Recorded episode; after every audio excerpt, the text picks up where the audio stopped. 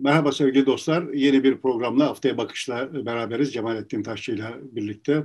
E, bu hafta biraz olup bitenleri değerlendireceğiz. Hem içeride hem dışarıda çok yoğun gelişmeler yaşanıyor, yaşandı. E, onlar üzerinde duracağız. Ama önce HDP üzerinden e, gidelim. İzmir il binası basıldı ve orada e, çalışan bir genç kız e, öldürüldü. E, Deniz Poyraz isminde. E, onun cenazesi kaldırıldı. O vesileyle e, ne oluyor sorusu e, yeniden gündeme geldi. Acaba HDP üzerinden bir süredir zaten yapılmakta olan siyaset planlaması şimdi işin içerisine e, saldırının da e, kurşunun da e, girdiği yeni bir boyut mu kazanıyor? Hem bunlar üzerinde duracağız. Buradan hareketle Saadet Partisi'nde ne oluyor biraz değerlendirip yani iç politikadaki düzenlemeler ve biraz da oradan da dış politikaya doğru geçeriz diye düşünüyorum. Evet bu haftanın iç politikasında gündem HDP Anayasa Mahkemesi gönderilen yeni iddianameyi kabul etti. Raportör daha doğrusu kabul edilmesi yönünde bilgi verdi e, raporunu sundu Anayasa Mahkemesi'ne. Muhtemelen dava başlayacak gibi gözüküyor. Bu çerçevede e, bir de saldırı oldu. En sıcak gelişme o. Deniz Poyraz'ın binada öldürülmesi. O anda galiba bir toplantı yapılacakmış 40 kişilik. Toplantı son anda iptal edilmiş hedef o toplantıda e, büyük bir katliam gerçekleştirmekti diye HDP'li çevreler, başkanlar bunu söylüyorlar. E, ama tek başına bu saldırı bile e, son derece önemli. Yeni bir iğmenin, yeni bir gelişimin sanki işareti gibi mi duruyor? Tekil midir? Bunu biraz değerlendirelim istersen. Evet aslında yani halimizin ne kadar perişan olduğunun göstergesi olayın kendisi kadar olayın e, etrafında yapılan tartışmalar yani orada işte 40 kişi öldürülmüş olsaydı filan gibi sanki durum farklı olacaktı. Farklı bir şeyden söz ediyor olacaktı filan gibi konuşuluyor. Sonuçta ortada birçok kanaldan birçok zamandır uzunca bir süredir yani Türkiye işte bir biçimde bir iç çatışmaya doğru sürüklenecek muhalifler şimdi sahip oldukları şartlara bile sahip olamayacaklar türünden laflar dolaşıyor iken işte Cumhurbaşkanlığı makamında oturan zat muhalefet liderlerinden bir tanesine bugünleriniz iyi günleriniz daha neler gelecek başınıza filan demiş iken filan bunlar olmuş oluyor iken bir muhalif partinin il binasına silahlı bir saldırı yapılması zaten başlı başına bir dehşet ikliminde olduğumuzun göstergesi değilmiş gibi yok orada 40 kişi olacakmış da olmamaları şundanmış da vesaireler falan filan üzerinden abuk sabuk bir şey konuşuyoruz. Konuşmamız gerekiyor olan şey ya bak bu öyle bir ülkede yaşıyoruz ki yaşadığımız ülkede muhalefet olmak silahlı bir ya bir takım meczupların silahlı bir takım saldırılarına maruz kalmak manasına geliyor olabilir. Durumun kendisi zaten yeterince vahimi zıplıyoruz. Bunun üzerine atlıyoruz. Bunu normalleştirmişiz gibi bir duyguya kapılıyorum ve iyice iyice korkmaya başlıyorum. Zaten korkuyorum. iyice korkmaya başlıyorum. İbrahim Karagül Zevze'yi işte demiş ki vay HDP üzerinden Kürtler üzerinden bir harekat mı yapıyorsunuz filan falan bir de üste çıkmış ya. Yani orada Cumhurbaşkanı şunları söylemiş.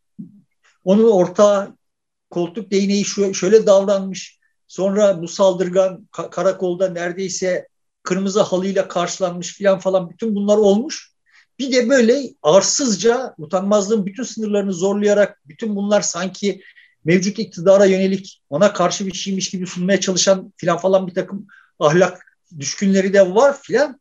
Yani hadi bunlar olabilir yani sonuçta ahlaksızlık son derece yaygın bir şey yani. İbrahim Karagül'ün de ahlakına zaten kendimize emanet edecek halimiz falan yok da yani hal buysa bile yani birileri mevcut iktidarı zayıflatmak için ve veya zor duruma düşürmek için bir muhalefet partisine silahlı bir saldırı yapabiliyor ise bundan önce mevcut iktidarın sorumlu olduğunu, mevcut iktidarın bu iklimi engelleyemiyor olduğu için sorumlu olduğunu bir masaya yatırmamız gerekiyor ve bütün herkes heyecanla acaba Erdoğan bu saldırı hakkında ne diyecek?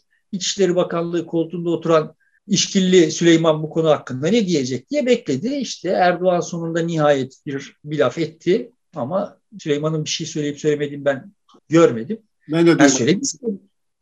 Ben de duymadım İçişleri Bakanı'nın bir açıklamasını. Belki atlamış olabiliriz ama Cumhurbaşkanı da sadece kınıyorum. En şiddetli şekilde kınıyorum. İşte hak ettiği cezayı alacaktır. Önünde arkasında kim var kim yok. Bunlar araştırılacaktır denen klasik bu tür şeylerde alıştığımız şeklinde bir açıklama yaptı. Kardeşim benim Yani e, Boğaziçi Üniversitesi'nde direniş yapıyor olan çocukları araçlara aldıktan sonra veya karakola götürdükten sonra yaptığınızın onda birini yapmadığınız bir tane silahlı terörist var ortada.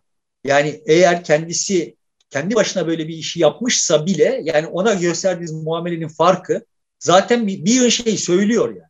Şimdi e, eveleyip gevelemeyin böyle en ağır şeye çarptırılacaktır falan filan lafların bir manası yok. Sizin yönettiğiniz devlette o devletin kolluk kuvvetleri Boğaziçi Üniversitesi öğrencilerine davrandıkları muamele ile işte aha burada bir siyasi parti il binasını silahla tarayan ve bir insanı öldüren insana yaptığı muamele arasındaki farkın hesabını verin yani. Önce bunun hesabını verin. Ya o kolluk kuvvetleri size bağlı. Tekrar söylüyorum. Böyle şöyle olsaydı orada 40 kişi olsaydılar falan falan üzerinden konuşmaya başladığımız zaman biz bana öyle geliyor ki çok kötü oyuna geliyoruz yani. Ortada bir tezgah var ve bu tezgahta devlet, devletin kolluk kuvvetleri azmettirici olarak kullanılıyorlar kardeşim. Adın ne abicim diye adam öldürmüş, bir gencecik kadını öldürmüş birine böyle davranıyor olan kolluk kuvvetleri var. Herkese böyle davranır anlarım yani. Masum, temiz bir gösteri yapmaya çalışan, üniversitelerini korumaya çalışan öğrencilere veya cumartesi annelerine veya bilmem kime böyle davranmayan, yarın beni içeri alacak olsa böyle davranmayacak olan bir takım kolluk kuvvetleri var ve bunların amiri bilmem kaç gün geçmişken bu olayın üzerine ağzını açmamış. Zaten yeterince göstergedir bu. Bunun dışında böyle 40 kişi olsaydı olmasaydı orada şunlar hedefti filan falanları tartışmanın yeri değil. Öncelikli olarak benim, senin bu, bu memlekette devletin kendisini devlet zanneden birilerinin kendi ideolojileri çerçevesinde davranmayan, öyle düşünmeyenleri her türlü davranışa müstahak görmelerine karşı bir bir şey yapmamız lazım. Bunu baştan yapmamız gerekiyordu. Çok uzun süre önce yapmamız gerekiyordu. Yani muhalefeti şeytanlaştırmak, muhalif olmayı vatan hainliğine eşitlemek gibi işler yapılırken bunlara direnmek gerekiyordu. Yapılmadı. Şimdi geçen hafta Alper görmüş bu yerli ve milli hikayesi başladığında ben nasıl Tufa'ya geldim, bunun ne manaya geliyor olduğunu nasıl şahsi olarak ben anlamadım diye bir yazı yazdı anladığım kadarıyla devamında hepimiz nasıl Tufa'ya geldik diye anlatacak. E, evet yani sonuçta ortada bir yerli ve millilik hikayesi üzerinden iktidara mensup olmayan herkesi hain olarak gösteren bir hikaye yazıldı. Bu yeni bir şey değil. Yani zamanında işte Kemal'in zamanında Serteller üzerinden de benzer bir hikaye yazılmıştı ve işte belli bir makbul vatandaş dışındaki herkes hain olarak konumlanmıştı. Nutuk'ta Kemal bunu kendisi yapmıştı. Ama ya şimdi orada öyle veya böyle kendisini emniyet tesis etmeyen bir rejimin bu işi yapmış olmasıyla filan bir biçimde hadi haklı bulabiliriz. Haklı bulmayalım, meşru bulmadık ama bir açıklamasını bulabiliriz. Kaldı ki diyelim ki hadi onu da meşru bulmadık. O zaman şimdi bugün yapılanları nasıl meşru bulacağız yani? Bugün yani aradan 100 yıl geçmiş. Benim gençliğim e, olaylar içerisinde geçti üniversitede 80 öncesi. 81'de de aktif olarak gazeteciliğe başladım. O zamandan bu yana e, bu tür olayları e, yakından takip ederim, izlerim. Bildiğim bir şey vardır. Güvenlik mekanizması içerisinden birileri destek olmaz ise bu tür eylemler gerçekleştirilemez. Birileri tesadüfen tek başına yapsa bile o anında kimdir nedir ne şekilde bir saat iki saat bilemediğim bir gün iki gün içerisinde ortaya çıkartılır. Şimdi bize şu söylendi işte devlet içerisinde sınır e, FETÖ biz bunu yendik temizledik. PKK ile de artık sınır ötesinde mücadele ediyoruz. İçeride teröristleri yok ettik. Devletin içerisinde de yoklar. Peki o zaman yardım eden kim? Bu tür bir cinayetin işlenmesinde faile güvenlik mekanizması içerisinde kimler yardım etti? Öncelikle bunun sorgulanması gerekiyor. Bir, eğer iktidarın kendisi değilse ki onu demek için henüz daha erken belki ama birileri bunu yaptı. Niçin e, buna imkan sağlandı? Zaaf neredeydi? Hata nerede yapıldı? Bunun üzerine de gitmek gerekiyor. Ya benim de işte işaret etmeye çalıştığım sonuçta işte Yeni Zelanda'da manyağın birisi çıkıp camide insanları taradı değil mi yani? Bunlar olabilir bir şeyler. Ama yani buna normal şartlarda nasıl bir reaksiyon gösterilir? Yani gidersin onlarla senin devlet olarak engellemen gerekiyordu olan bir şey bu. Devlet senin elinde. Ben devletim işkilenirim demeyi biliyorsun. Tamam o zaman şimdi devlet senin elinde. O zaman seni ben burada görmem gerekiyor. Yani ben bir dakika ne oluyoruz demen gerekiyor. Bunu dememesini neye yaslıyor? Onlar hain. Ya şimdi böyle tafi tarihinden beri ben ben 80 senedir 90'lardan beri hep aynı şeyi söylüyorum. Eğer bu memleketin insanların bu kadar çoğu hain ise zaten örtüyor size sizin filan falan bu memleketi kurtarma şansınız yok. Hain değil ise bunlara hain muamelesi yaparak zaten sizi hainlik yapıyorsunuz.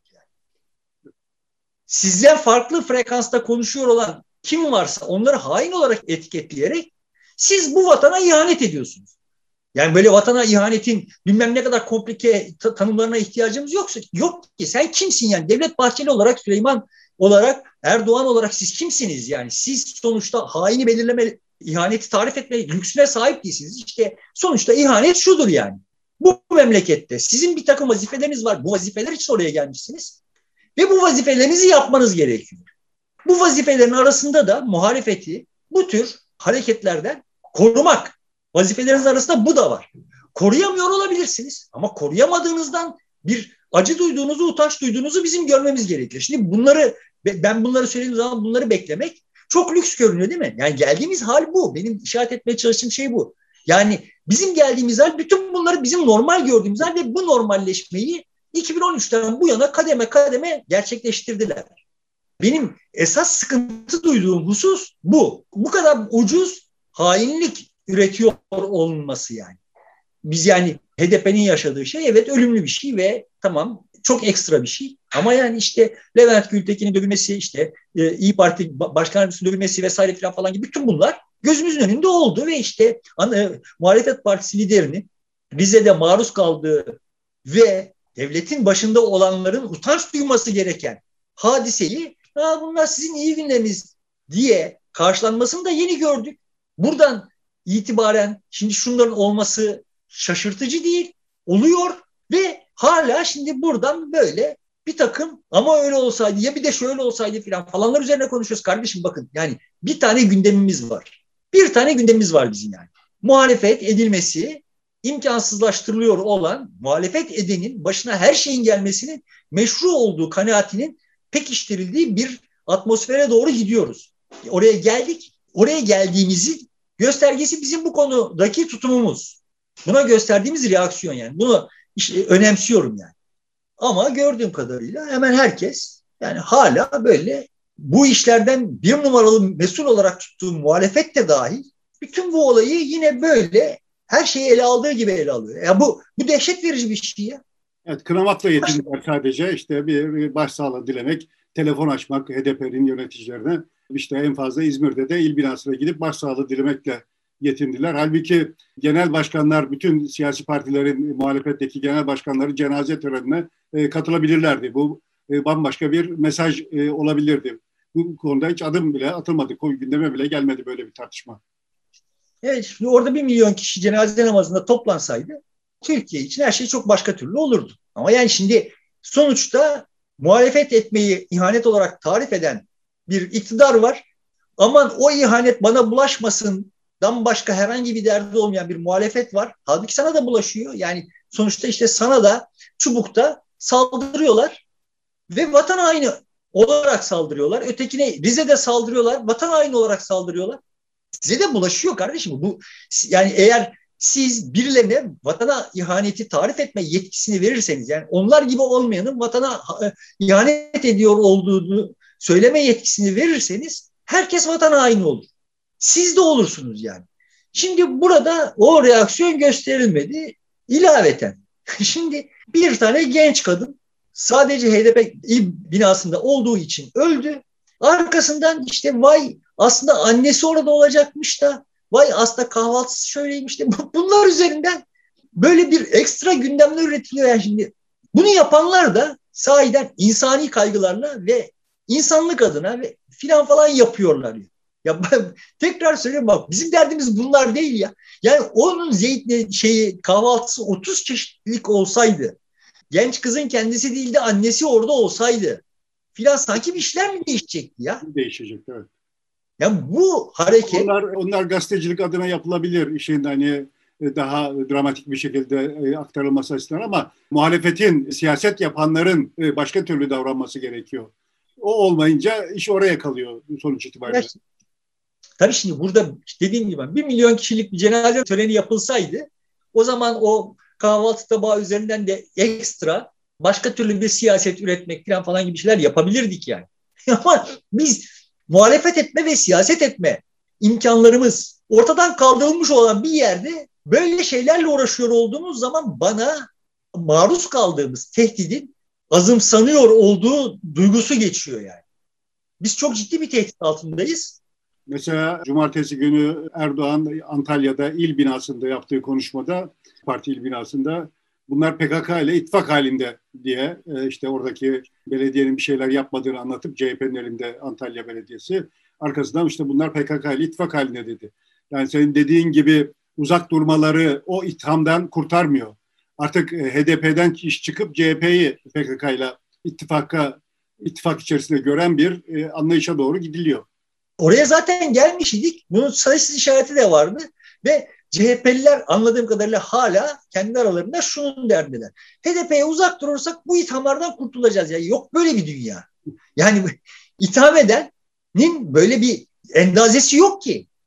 Yani itham eden öznenin haklı olmak, doğruyu söylemek falan falan gibi bir derdi yok. Yani adam çıkmış demiş ki yani doğru anladımsa pandemi sırasında bütün vatandaşlara beşer bin lira para verdik. Benimki niye gelmedi kardeş? Ya adam utanmadan bunu söyleyebiliyor iktidarın sözcüsü olarak. Yani bunların bunlar şunu söylerler bak şöyle yaparsak şöyle davranırlar falan falan diyebileceğiniz özneler değil. Bunlar bütün şeyleri balataları sıyırmışlar. Bütün bilyeler dağılmış yani. Buradan yola çıkarak onlar şöyle yapmasınlar ama bize biz onların ağzına şu kuzu vermeyelim falan falan diye davranmanın bir manası yok. Çok uzun süredir yok. Ama her gün yenisi ortaya koyuyorlar ve hala böyle davranılıyor yani. Benim anladığım tablo bu. Şimdi bu hikayeden yani bu heyetin buna rağmen nasıl hala bir karşılığı olduğuna geleyim. Sonuçta bu hafta içinde aynı zamanda neleri yaşadık? Yani işte bu birleştirilmiş davada Kobane davasından sonuçta Ayhan Bilgen tahliye e, tahliye Efendim işte HDP'nin kapatılma davası senin dediğin gibi işte gündeme geldi vesaire falan falan. Ve işte Saadet Partisi'de bir Oğuzhan Asiltürk üzerinden bir operasyon yapılmaya çalışıyor. Şimdi yani sonuçta balataları e, sıyırmış, bileleri dağıtmış olan bir iktidar var ve fakat sonra çırpınıyor. Bir şeyler yapmaya çalışıyor yani. Sonuç alır almaz ya da yani aldığı sonuç, murad ettiği sonuç olur olmaz. Muradı nedir? Bunlar da tartışmaya açık yani. Bunları da konuşuruz. Yani, Şimdi burada aslında o, ikili bir tablo var. Bir, Cumhurbaşkanı Erdoğan'ın e, yapıp ettiği işler var. E, HDP'yi ve Kürt seçmenini, HDP'yi bölüp Kürt seçmeninin oyun alabilmek için. E, burada işte bir Bahçeli üzerinden HDP'nin kapatılması gündeme geldi, dava açıldı. Buna hemen Mehmet Metiner itiraz etti. Mesela dedi ki HDP'yi kapatmak çözüm mü? Öznelere bak öznelere yani. Bir tarafta Bahçeli, bir tarafta Metiner. Üzerine konuşmak zorunda olduğumuz insanlara evet, bak. E, şimdi yani buna itiraz ediyor. Biz diyor Kürtleri HDP'nin kucağına itmiş olabiliriz bunu yaparsak. Cumhurbaşkanı Erdoğan daha önce Oğuzhan Asıltürk'le görüştüğü süreç içerisinde e, Hüdapar e, Genel Başkanı'nı da e, çağırmıştı. İshak Sağlam ile külliyede e, görüşmüştü. Hüdapar'da Kürt coğrafyasında siyaset yapan e, bir parti. Muhafazakar Kürtler üzerinde daha çok etkisi var. Bunlar HDP'yi bölmeye, e, köşeye sıkıştırmaya, değilse kapatmaya yönelik bir takım adımlar. Ama buna karşılık HDP ile HDP içerisinde siyaset yapanların da e, açıklamaları var geçen hafta yaşadığımız. İrfan Aktan Sırrı Süreyya e, Önder'le bir görüşme yaptı. Mevcut iktidar gidecek, gidecek de gelecek olan kör bıçağıyla bekliyor gibi duruyor diye. Dolayısıyla muhalefetin de ne yapacağını belli olmadı. Onun da Kürtlere karşı politikasının negatif olduğunu ifade etmiş oldu. Selahattin Demirtaş sorulara cevap verdi Murat Aksoy'un. O da kimse bizi iki kötü arasında tercihe zorlamaya kalkmasın şeklinde bir e, açıklamaydı. Altantan biraz daha farklı bir açıklama e, yaptı Medyaskop'ta. Ferit Aslan'la verdiği mülakatta. Neden bir tarafa Recep Tayyip Erdoğan'a ilişkin keskin bir düşmanlık, öbür tarafa da bedava bir dostluk kuruyoruz diye soruyor. Kürtler Cumhurbaşkanlığı seçiminde altından daha değerli bir fırsat yakalayacak. Bu fırsatı iyi değerlendirmeliyiz diyen bir yaklaşımdı. Aydıhan Bilge'nin zaten daha önceki görüşleri vardı. HDP giderek tersinden Türkiye'lileşiyor diye 2020'de e, hapse girmeden önce bir açıklama yapmıştı. E, şimdi de hapisten çıktı mahkeme yerde dört kişiyle birlikte Ayhan Bilgen de tasfiye olmuş oldu. HDP daha doğrusu e, HDP'ye yakın çevreler Diyarbakır'da bir toplantı gerçekleştirdiler. Oradaki önde gelen isimlerle Türkiye'nin çeşitli yerlerden Ankara ve İstanbul'dan e, pek çok sayıda gazeteci ve bazı bu konuyla aktif olan isimleri çağırarak HDP'nin nasıl davranması gerektiği üzerine bir tartışma yürüttüler. Muhalefete muhalefet meselesi de tartışılan konulardan e, birisiydi. İşte bir de terör örgütü PKK ile olan bağını nasıl kesecek, kesmesi nasıl mümkün olabilir gibi bir tartışmayı da kapsayan e, kapalı kapılar ardında olan bir e, görüşmeydi. Yani hem iktidar cephesinde e, HDP'ye yönelik bir yoğun çaba var onların oylarını alabilmek için hem de HDP'nin kendi içerisinde yoğun bir tartışma var. Bundan sonra yola nasıl devam edeceğiz şeklinde. Evet, şimdi sonuçta ben kaldığım yerden alayım. Sonuçta ortada çırpınıyor olan bir iktidar var ve kolu kanadı kırılmış ama senin anlattığın şekliyle yine çırpınıyor olan bir HDP var. Bunun dışında yaptıklarına baktığımız zaman şu sonuca kolayca varabileceğimiz CHP, İyi Parti işte vesaire filan var. Nedir varacağımız sonuç? Yaptıklarının doğru olduğunu düşünüyorlar. Herhangi bir arayışları yok. Herhangi bir dertleri de yok. Yaptıklarının doğru olduğunu düşünüyorlar. Orantılı davrandıklarını düşünüyorlar ve ben de böyle değil. Yani yanılıyorsunuz yani. Yaptıklarınız doğru değil, sonuç vermiyor. Şimdi ama yani AKP'nin yaptıkları sonuç verir mi?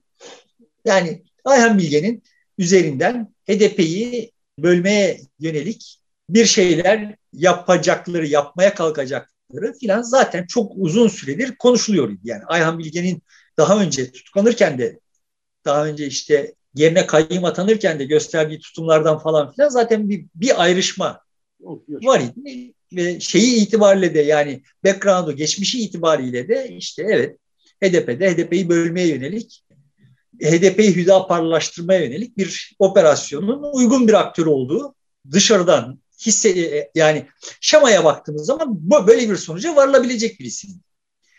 Burada şimdi aslında tam olarak da ona yakın İslamcı kanattan evet. geldi. O da şimdi HDP içerisinde değil, HDP'nin dışında duruyor. Evet şimdi burada böyle bir e, e, operasyon bütün adımları tayin edilmiş değildir. Artı varılacak olan hedef de böyle çok net değildir falan falan ama ana hatları itibariyle şöyle hayaller kuruluyor mudur?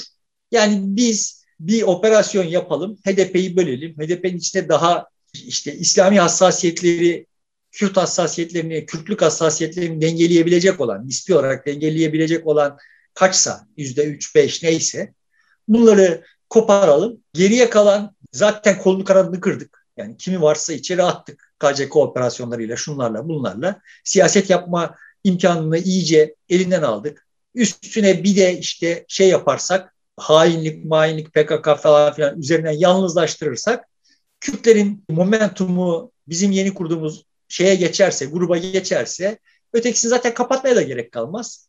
Ve işte sonuçta şu olur, yani Kürtler HDP'yi, HDP'nin politikaları yüzünden terk ettiler.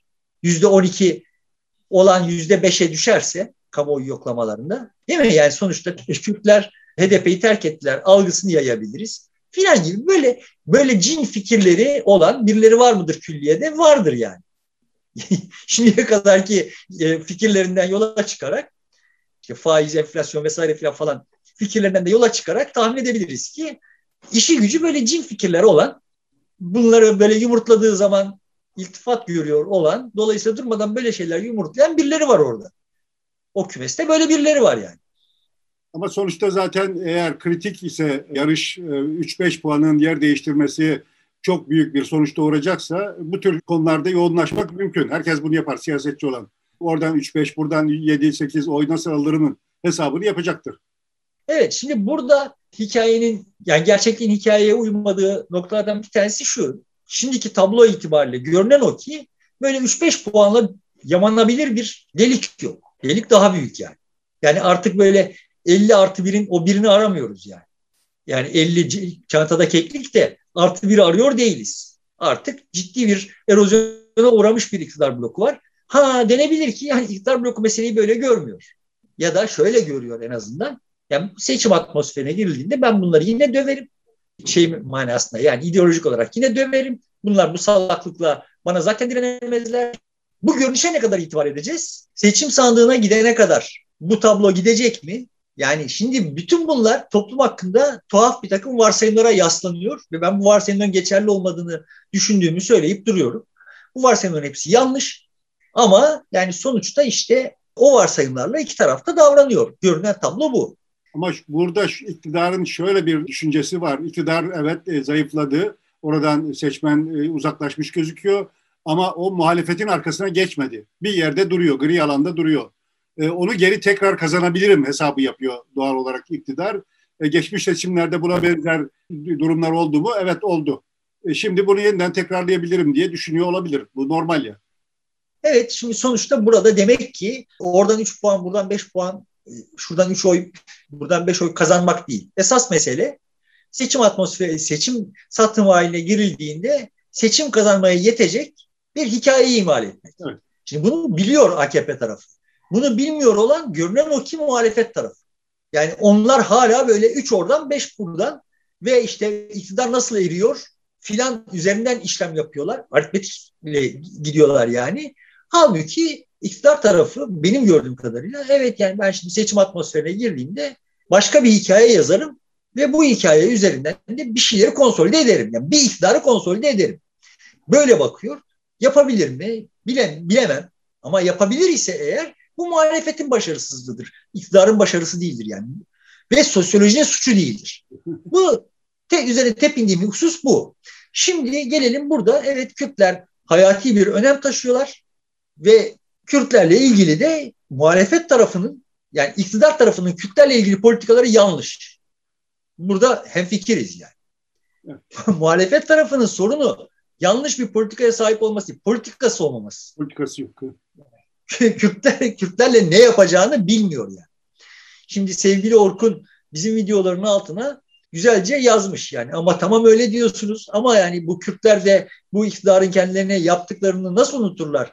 Halbuki onları parlamentoya ilk taşıyan CHP'ydi diye yazmış. Ben de altına bir cevap yazdım. Uzatmak istemedim. Affına sığınarak buradan ismini de vererek cevap vereyim yani. Uzatayım mevzuyu.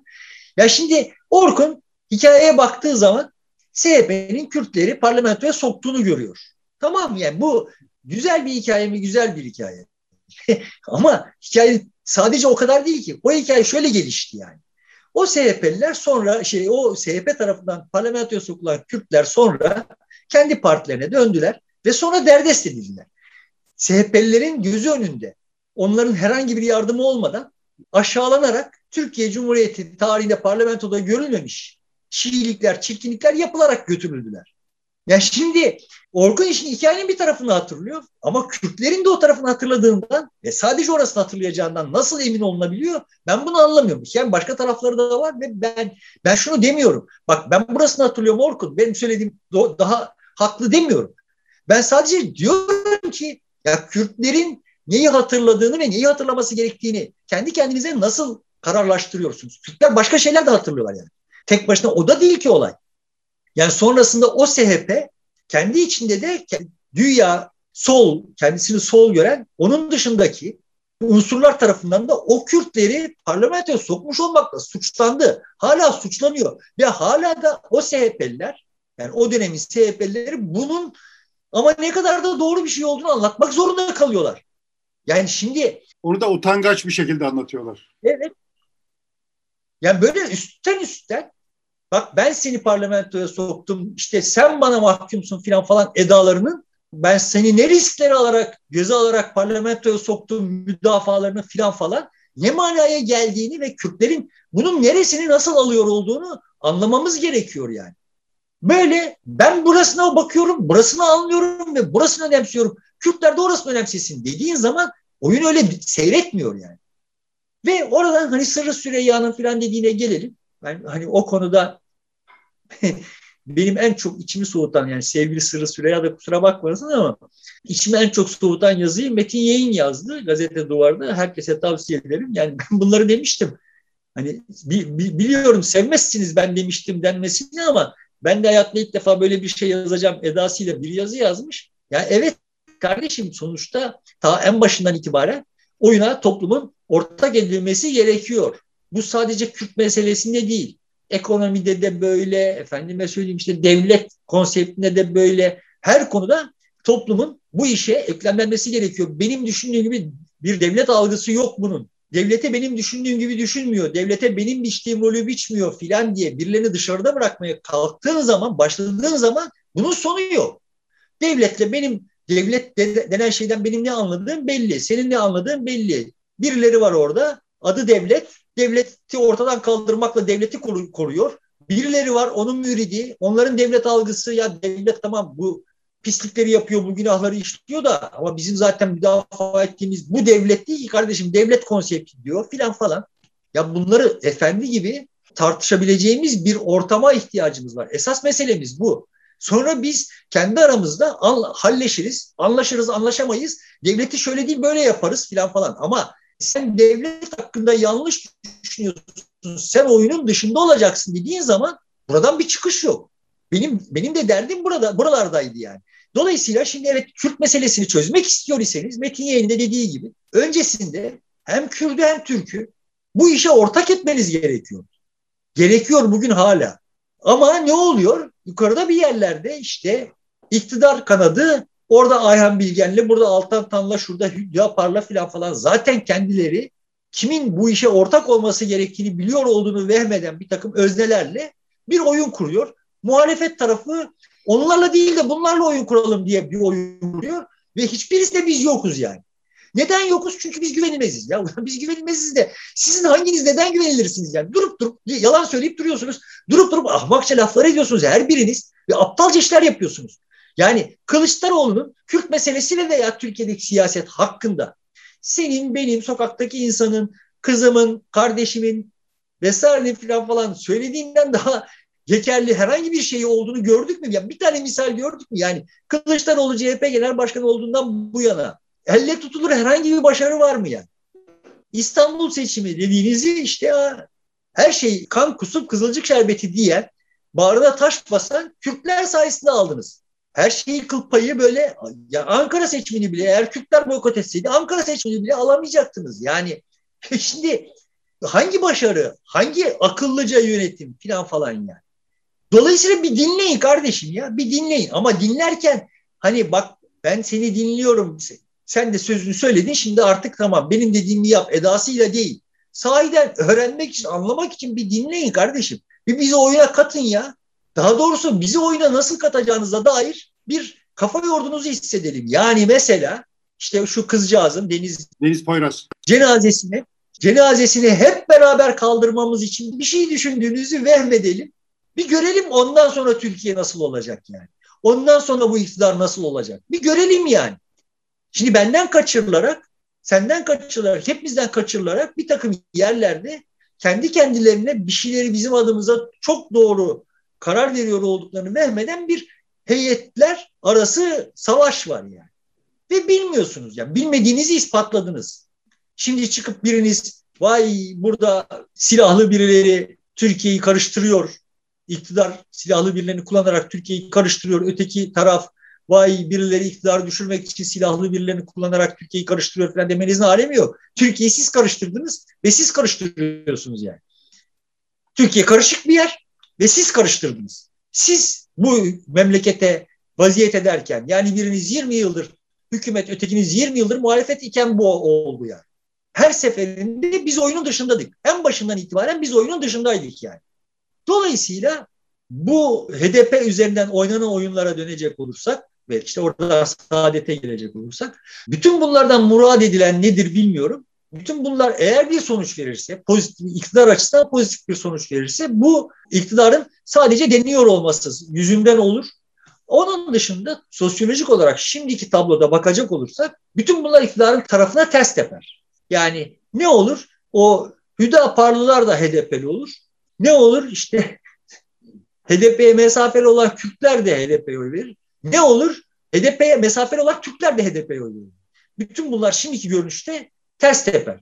Ve iktidar açısından ters tepki gibi muhalefet açısından da o HDP'yi ne yapacağını bilemeyen bir muhalefet elinde daha büyük bir belayla yüz yüze kalır.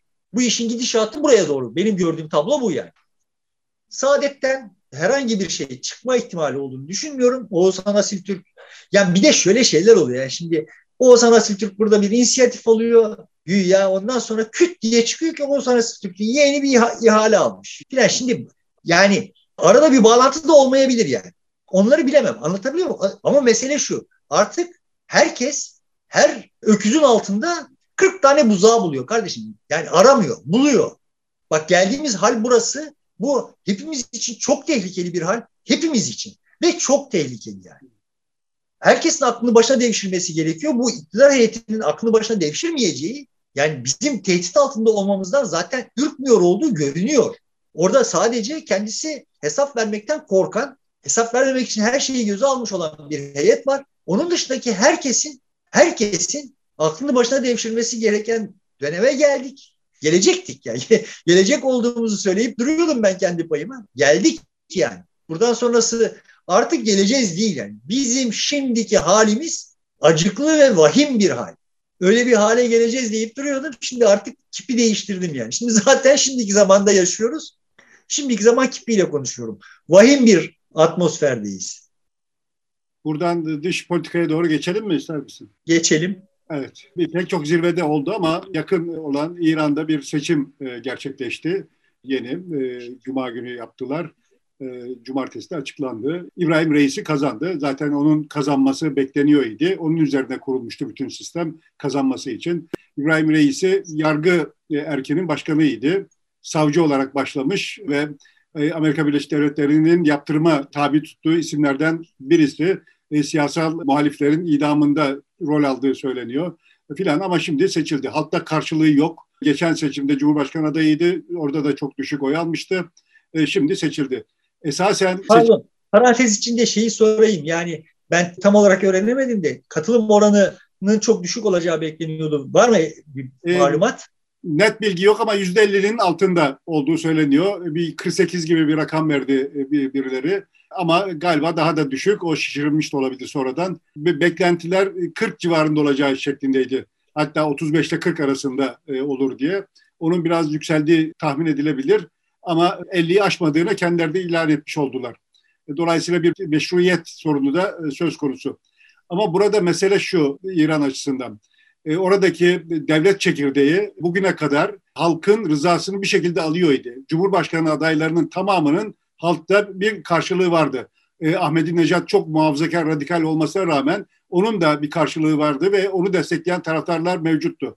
En çok da 2009 seçimlerinde halkta karşılık vardı. Kaybettim o reformistler orada. E, ama buna rağmen hep oluyordu. Bu sefer ilk kez e, en son seçime katılan üç adayın da üçünün de halkta hiçbir karşılığı yok. Yedi adaya izin verilmişti. Sonradan istifa etti diğerleri. Dolayısıyla devlet ilk defa kendinden olan halkta karşılığı olmayan kişilerin Cumhurbaşkanı seçilmesini sağlamış oldu. Bu hani biraz önce senin de söylediğin halk oyunun içerisinde değil meselesi İran'da da devreye girdi. İran'da da her zaman halk zaten bu kadar işin içerisinde değildi ama Cumhurbaşkanlığı seçimlerinde bir tarafında vardı. Yine de ortaktı, hissedardı orada bir şekilde. Ama şimdi o da tamamen sona ermiş oldu. Bazıları buna İran'da işte seçime artık son e, seçim tabutuna son çivi de çakıldı falan şeklinde değerlendirenler de var ama büyük bir e, memnuniyetsizliğin yaşanacağı da öngörülebilir önümüzdeki süreçte. Zaten bir e, şey vardı, reaksiyon var idi. Muhtemeldir ki o daha da artacak gibi gözüküyor önümüzdeki dönemde. Ama şimdilik İbrahim Reis'i seçildi. Şimdi aslında İran'da dediğin gibi sonuçta İran da sonuçta bizim gibi kadim bir medeniyet ve bu şekilde ıı, binlerce yılda birikmiş olan şeyler öyle veya böyle bir, bir biçimde hayatiyetlerini sürdürü, sürdürüyorlar. İran'da da işte ne kadar ahmakça ve zırva bir sistemde olsa o sistemin toplumun muhtelif unsurlarıyla bir takım irtibatlarını korumak gibi bir e, refleksi, bir rıza üretmeye çalışmak gibi bir refleksi vardı. Bu seçimden önce bariz bir biçimde göründü ki rıza üretme kabiliyetini sıfırlamış bir rejim var ve ama hani kendi hayatiyetini sürdürebilmek zorunda hissediyor kendisini. Dolayısıyla toplumda öyle veya böyle bir karşılık üretebilecek olan, rıza üretebilecek olan kim varsa veto ettiler. Seçimi kendilerince risksiz olan adaylarla işte reisi arasına sıkıştırdılar ve istediklerini elde ettiler. Şimdi mutlu mudurlar? Muhtemelen mutludurlar ve ben de sittin senedir dünyada demeye çalışmıyorum. Böyle elde ettiğiniz şey isterse kişisel hayatınızda olsun yani. Böyle elde ettiğiniz bir şey sonuçta tatmin edici sonuçlar doğurmaz. Sürdürülebilir değil yaygın tabiriyle. Bunlar sürdürülebilir şeyler değil. Sürdürülemez olduğu zaman ne olur? Yani bin tane şey olur. Bunların bir tanesi de iç savaş. İran bunları yaşadı ya. Eğer savaşı ihraç edemezse iç savaş çıkar. Yani benim derdim buralarda. İran evet gerçeklikte son bağını kopardı ve bizim de buraya doğru oraya doğru gidiyor olduğumuzun sayısız işareti var. Evet. Aklımızı başımıza devşirmezsek ne olacak olduğumuzun aslında işareti orada görünüyor yani. Buradan yola çıkarak hani senin sözünü ettiğin şu zirvelere gelecek olursak o zirvelerde de böyle işte hakikaten zirvelerde böyle o zirvede oturan insanlar zirveden zirveden dünyanın haritasını çıkartmaya, düzeltmeye çalışıyorlar. Ama sosyolojinin öyle gelişmiyor olduğu görünüyor. Yani tabii ki böyle hani kendisine çok ekstra anlamlar yüklüyorum falan falan zannedilmesin ama işte İngiltere'de son yapılan bu hafta yapılan küçük bir seçimde yani kimsenin beklemediği şeyler oldu. Muhafazakarlar olağanüstü bir kayba uğrarken işçiler de yükselemediler ve liberal demokratlar yani Britanya siyasetinin en tırnak içinde soytarıları ciddi bir mevzi kazandılar. Bu e, bugün e, Britanya'da seçim olsa liberal demokratlar anlamlı bir e, şey kazanacaklar manasına gelmiyor. Bu şunu gösteriyor yani toplumlarda ne kadar gaz sıkışması olduğunu gösteriyor. Yani senin... Benzer bir şey e, Rusya'da olmuştu. Aday göstermişti birisi. Şu kazanması ihtimali çok yüksek olan kişi karşısında ona seçmenler gidip oy verip e, kazandı. Evet yani e, senin hani daha önce verdiğin misal de var. Yani sonuçta Almanya'da Yeşillerin yükselmesi vesaire gibi sonuçta toplumlar alternatif arıyorlar. Bu alternatifleri yani dünyayı iki kutuplu olarak tarif edip alternatif çıkmasını önleyen sonra da işte eline gücü geçiren kutbun öteki gücü hainleştirdiği, şeytanlaştırdığı sistemler toplum toplumların ispi olarak hisse sahibi olduğu yerlerdekinden çok farklı dinamiklere sahip oluyorlar. Ama o yani işte Britanya'da, Almanya'da vesaire falan falan olup bitiyor olanlara alıcı gözle bakacak olursak gördüğümüz şey toplumlar ya şurasına değmemiştir diye daha önce tükürüp attığı karpuz dilimlerini geri dönüp yeniden değerlendirmeye çalışıyorlar. Hollanda'da olan seçim böyle bir seçim vesaire yani toplumlar dünyanın her yerinde aşırı sıkışmış olduklarını ve alternatif arıyor olduklarını gösteriyorlar. Şimdi Türkiye'de de ben iddia ediyorum ki toplum böyle.